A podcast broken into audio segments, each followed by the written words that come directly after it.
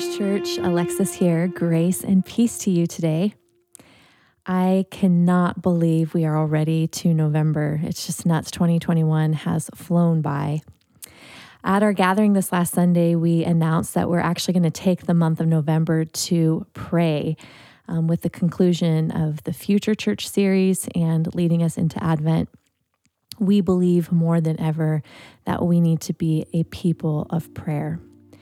Our partnership with Jesus is fueled and empowered by prayer. God's will is accomplished in the world through prayer. Our purpose is made clear through prayer. What is wrong is made right through prayer. Our justice comes through prayer. Literally everything we do comes from this place of prayer. And so, more than ever, we need to be a praying people. And so, with that being said, I actually thought it would be a beautiful start to this month of prayer, which also happens to be the same month that we collectively set aside an entire day to give thanks. Uh, I thought it would be beautiful to contemplate and give thanks together just for the vastness of our incredible God while also acknowledging his closeness. God's ways are not our ways, his thoughts are not our thoughts. There's no way we could ever begin to understand nor contain our powerful triune God. And yet, Psalm 8 reminds us that this majestic, transcendent God is mindful of mankind. He thinks about us, He cares for us, and has crowned us, it says in Psalm 8, with glory and honor. And yet, despite all of this, our thoughts about Him are limited they are too small and too few. So, for today's contemplate, I would like to read um, a prayer entitled Praise to the King of Creation from the Book of Liturgies, Every Moment Holy. As we move into a month of prayer as a community, let's start it today at the beginning of the month of November with a prayer of adoration, of praise, of thanksgiving, and wonder in our God. And as I read this prayer of praise, I want to encourage you to worship God and give Him thanks. Give thanks to Him that there is nothing over which He is not King. He rules over all creation and He rules over us. And He is Emmanuel, He is present with us. And so, Holy Spirit, as we just take a few moments to praise you, to start off this month in complete adoration. Indeed, you are over all creation. You are King. You are ruler. We praise you, majestic God. We ask that the eyes of our hearts would be opened, that we would become aware of just how much this majestic King loves us, is mindful of us. Holy Spirit, come through our praise. Would you be worshiped and lifted up? Oh, bless the Lord with me. Let's praise his name together. Holy Spirit, come. And just as we begin this prayer, I'd encourage you to take a deep breath, releasing the cares of the day focusing and fixing your attention, your heart and mind and body and soul and strength on our God. Let's love Him through our praise. Praise to the King of creation. Our thoughts of you, O Lord, have been too small, too few. For seldom have we considered how specific is the exercising of your authority, extending as it does into the myriad particulars of creation.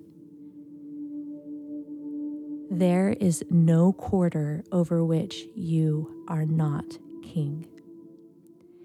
And as creation hurtles towards its liberation and redemption, the full implications of your deep lordship are yet to be revealed in countless facets unconsidered.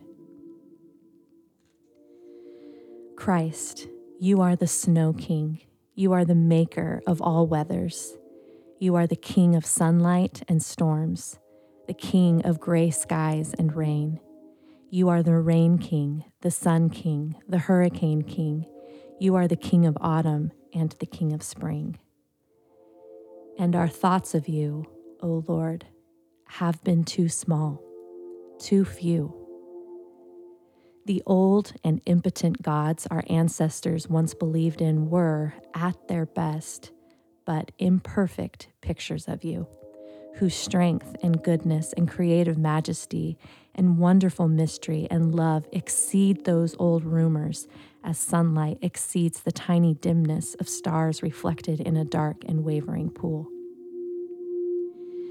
The fairy tales crafted by our old cultures hinted at you, though they knew it not. Yet their perfect princes and blessed ends were yearnings for all that has found fulfillment in you. You are the Lord of the harvest, the grain king, the wine king, the God of plenty, the God of hearth and home.